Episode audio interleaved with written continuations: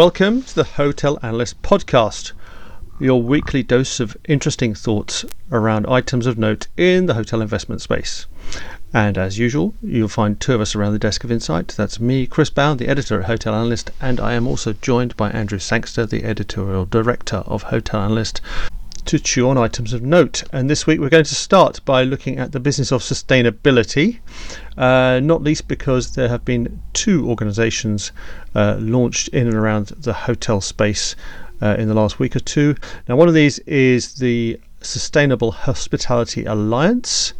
Uh, you could argue this is actually just an existing rebadged group, but um, it has been revitalised by uh, the chairmanship of Wolfgang Neumann, and he told me this week he's very keen to get more hotels involved uh, and get more action going on.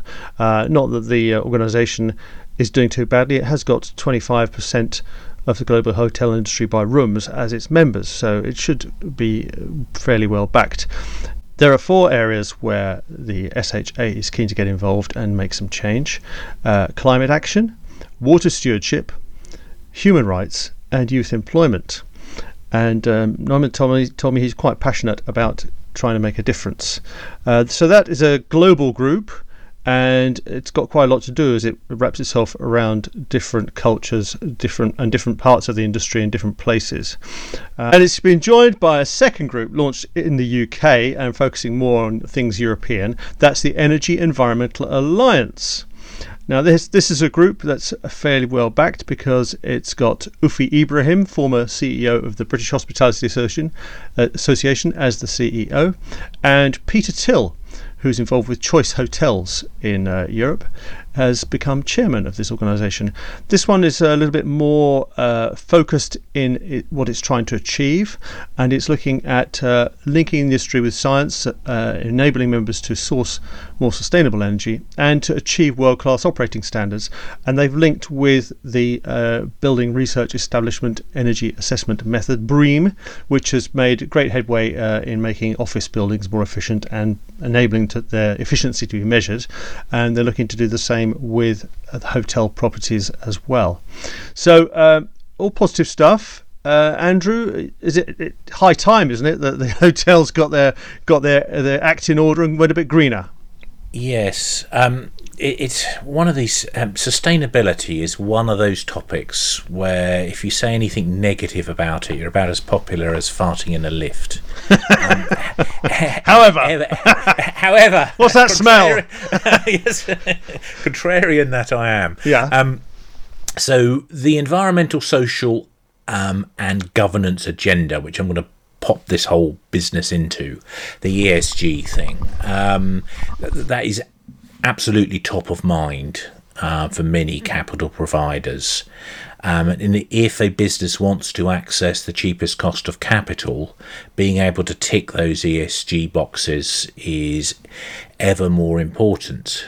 Um, my, my question is is it just about ticking boxes, or is there something inherently worthy about ESG as an aim in itself? Hmm. Now, uh, this question really came up. I mean, it's um, because of it was 50 years ago last month. Milton Friedman wrote his famous essay where he said that companies, their principal focus should be on profitability. As he put it, the social responsibility of business is to increase its profits. Um, now that's become deeply unfashionable.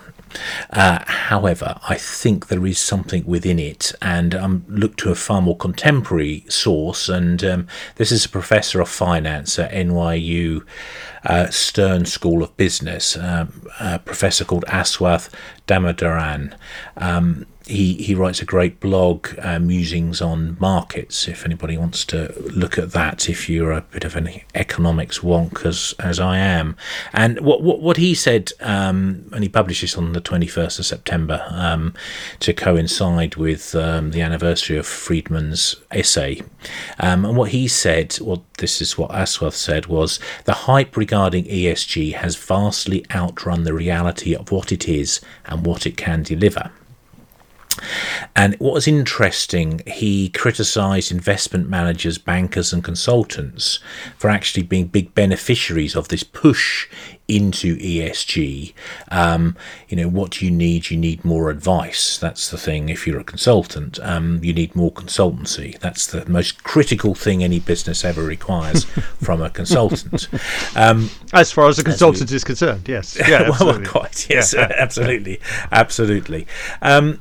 But uh, the thing with ESG is it, this is not to say ESG isn't important and, it, and that, that it you know isn't a. Um, the question is whether corporates are necessarily the right way of trying to achieve the end goals. And I've got a slight issue in terms of, um, as, as, a citizen, um, I want politicians to sort this out, and I vote for a politician to sort this kind of stuff out. I'm not too keen to have it imposed on me by some corporate entity. Uh, it gives me the heebie jeebies um, to, to, to see that happening, and I intensely dislike corporates that moralise at me and tell me how I should or should not be leading my life. So I've got big problems with that. Um, now, it's, you know, admittedly, it's a bit of a thing for me and people who think like me, but um, and I, I recognise I'm in the minority. But there is an issue about um, how ESG is perceived, and this it's an you know always a good thing. Well, I don't think it always is a good thing. You've got to be careful how you're looking at it because there are very real costs with the implementation of ESG, and you've got to balance that with the need to make money. Um, I would caution also some of this the cheerleading that goes on around ESG in terms of look, it pays for itself. It's a fantastic thing, isn't it? Um, if you look into that data, most of it is simple correlation, very little causality. So, you know, being good at measuring um, normally correlates to being a good manager and also correlates to being good at able to deliver those boxes for ESG. So you you look good at ESG, therefore you're you're a good manager. Being good at ESG makes you a good manager, doesn't it? Say the proponents of ESG. No, it doesn't. I would argue. I don't think there is any proof of causality between them. So you've got to be a little bit careful with that. I think. Um, what what I think is a good thing about both these new bodies is that corporate leaders are going to have to grapple with all these complexities and and get to grips with them and, and work out a way of how they, you know, what they need to do um, in, in a sort of leadership way uh, through that. And um, being slightly cynical about it, I think the sweet spot with ESG is being firmly mid table. You don't want to be relegated, you know, in the relegation zone and become a target for activists. But also, I think there's big risks if you try and make yourself out as a sort of pioneer in the ESG thing, because not only have you got the substantial costs associated with that. But there is also a tall poppy thing. Whereas hmm. if you look at something like Extinction Rebellion, you know, they do target you know that they're anti-capitalist that's within you know their statement of what they're about um, as extinction rebellion and that they'll target any corporate that tries to sing its virtues for being green and they'll try and cut that tall poppy down so i think there is risks with being that so i think um, you've got to monitor it, you've got to be active in it, you've got to understand it. But um, probably um, the best way to be is to be um, decidedly middle road in the whole thing. Okay, well, I'm just going to quickly jump on my, my soapbox uh, and put it alongside my electric car. Uh, from yes. uh, from the top of which I can also see the solar PV panels on the roof of my house, um, and I'm going to say uh, just a bit about uh, energy, and I know one of the things that uh, EEA was keen to do was to kind of get renewable energy sources for hotels. Now, that, that, the problem with this is it came in the same week that the Times did a report which which claimed that um, power companies can pe- spend less than a pound to get a certificate, which will then claim that someone's energy supply is is green. We all get the same stuff; it all comes out of the same um, wires, the same grid.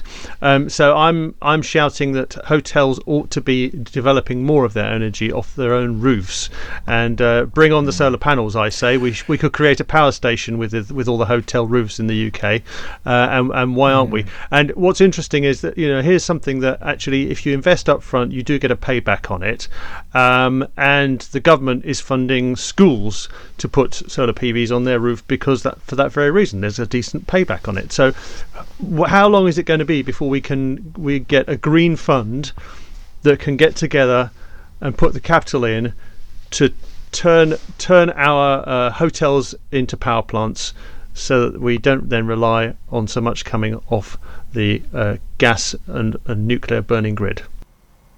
Mm, is it often a, a, planning consideration for new builds as mm-hmm. well? Um, um, you know, putting in ground source heat um, pumps, etc., all that kind of stuff, and can help you get planning. Um, so it, it absolutely it's all part of the the overall picture. I think um, I agree, Chris, in in, in that sense, and um, that, that that that that push to it um, it's it's balancing it with that um, you know where it makes sense absolutely go for it and you should, you know it's a good thing to be doing and I think as as we see batteries deployed dear old Elon Musk with mm-hmm. His um, you at wall power you start having that that you know renewables start making more and more sense within that context and the, certainly the pricing is now coming down hotels need to engage with it. Um, I think they need to engage with what's out there right now and be doing their bit. Um, it's their challenge is is working out what their bit is. I think, and that that's quite difficult. And uh, these new bodies will help them work out what their bit is that they need to be doing. Right now, next we're talking about hostels, um, and if uh, service departments were a niche who've done better than most out of the COVID lockdown era. Uh, hostels are a niche that's probably done worse than almost anyone else, and in fact, they've done worse than hotels. Um, and that's because if you're selling uh, room, a room with shared beds, you're expecting six, eight, or ten strangers to share. Um, guess what? That's not allowed in the um, coronavirus uh, world we currently face, and so it's been a very difficult summer for quite a few hostel operators. We've been looking at the numbers which uh, SafeStay, being a, a UK listed uh, company, have had to put out, and also having a word with um, uh, the CEO at uh, A and O Hostels. Um, they've had a reasonable summer, but they're scared about what's going to be happening through the through the autumn and winter. And let's face it, things are a long way off where they were last year. What struck me um, when you have sort of SafeStay worrying about its liquidity position and talking about sale and leasebacks and all that kind of stuff to shore shore up its balance sheet. Uh, at the same time, we had a release from CityHub, who had just got a whole load of new financing from NIBC and ABN AMRO. Um, to roll out. So it's all about timing. Which, um, well, it is. Um, I mean, CityHub is is is a it, it, it, it, sees itself as a hybrid mm-hmm. thing between high, hostel hotel hybrid. Um, but for the life of me, I, I, slightly struggle to see how it's any more COVID secure really than than a, than a straightforward hostel. Um, other than that, it has got individual little hubs, as it were, as bedrooms. But I don't know whether you've seen them. They're kind of like a uh, an L with an upside down L overlinking. So one bed's sort of over mm. the other bed in their sort of in in, in uh, how they do their modular construction thing. So it's it's pretty. Um, uh, cozy, shall we say, um, um, in how they, and of course, alongside that, you've got all the shared use facilities, which again isn't particularly COVID mm. friendly. Um, so that that I, you know, so I'm slightly I'm puzzled by this, and but I, th- I think the I, th- I, think that it's, it's about mm. positioning actually and having a story and I think SafeStay is just going to have to uh, change its story and talk about and I think hostels are very much part of the future as we come out of this.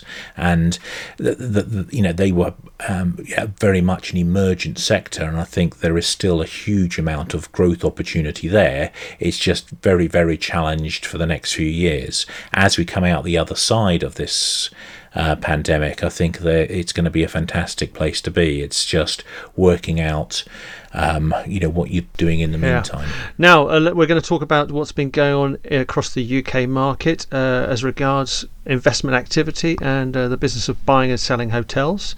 Uh, it looks like things have actually worked out through the summer a bit better than several of the agents expected, um, and uh, a, a, good number of deals are being done. Um, uh, the agents tell us that uh, you know there's not many overseas buyers coming into the market at the moment because let's face it, if someone wants to come and kick the tyres, they're not allowed to fly over and do the kicking, um, leaving this space to the Brits. Um, but what they what they have been seeing is uh, they've been seeing a new entrants to the market, and you know people are well capitalised. Um, jumping on board and um, picking up properties, and the pricing has been well, it's not been weak. It's been it's been good and good and steady. Um, mm. So I mean, absolutely, Chris. I think you you're you know when you're talking to the agents, they're telling you that. Um, the pricing is 2019 levels, yeah. and I'm, I'm, hearing the same thing when I talk to people. Um, we don't seem to have seen that. I suspect part of that is some of the deals were already in train, so that they were done at 2019 mm-hmm. levels, and part of it is that they are deals which are highly desirable. So they're gonna, if they're gonna trade, they're gonna be traded at um, um, at 2019 levels. Uh, um, the big question is, uh, you know, whether this is sustainable. This this valuation, um, and uh, you know, I, I, you know, I wish mm-hmm. I knew the answer, but um, certainly, I think the economics are looking very grim broadly. So, uh, I've been looking at the um, World Economic Outlook, which Outlook, which is a publication from the International Monetary Fund, and they're saying that the uh, GDP this year, 20, uh, 2020, is expecting to go down 8.3% in the Eurozone and by 9.8% in the UK. Um, and what, what I found quite interesting in their report is how they describe this as a unique recession. It says that usually um, in downturns, uh, uh, service orientated sectors have tended to suffer smaller growth declines than manufacturing. Um, this time, it's service sector um, areas, um, particularly those reliant on face to face interaction. Um, the IMF names wholesale and retail, hospitality, and arts and entertainment. And they say these sectors have seen much bigger contractions than manufacturing. Um, and I, I think the, report also, uh, I think, has a very realistic view on in terms of the recovery, which is much more on the lines we've been talking about um, in terms of we're going to have social distancing into 2021, and we're probably only going to see us a return to some level of normalcy towards the end of 2022. Um, the, there is a recovery next year uh, forecast by the IMF, but at the end of next year, we're still going to be 2% lower as um, if, you, if you look across all of the uh, advanced economies as an average, we're going to be 2% lower by the end of 2021 than we were at the end of 2019.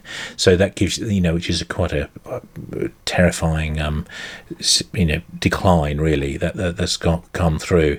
So it, it, it's pretty grim. And, and the answer, we've got this weird situation where uh, trading is just mm. not normal. Um, and you know how on earth do you value businesses and because if you buy anything right now you've got a year two years three years i don't know depending on the sort of asset you're buying in which that that that that business is not going to be quite probably it's going to be unprofitable going to be losing money and you're going to carry on and how do you value that how do you put that into your spreadsheets to actually get some sort of sensible um, valuation number on it. Um, and the old adage about catching falling knives could never be more appropriate, I think, in yeah. this environment. Um, it's very tough, and picking exactly when it's going to change. Uh, you know, I've never seen anything like it, and nobody has seen anything like it in terms of the hospitality sector.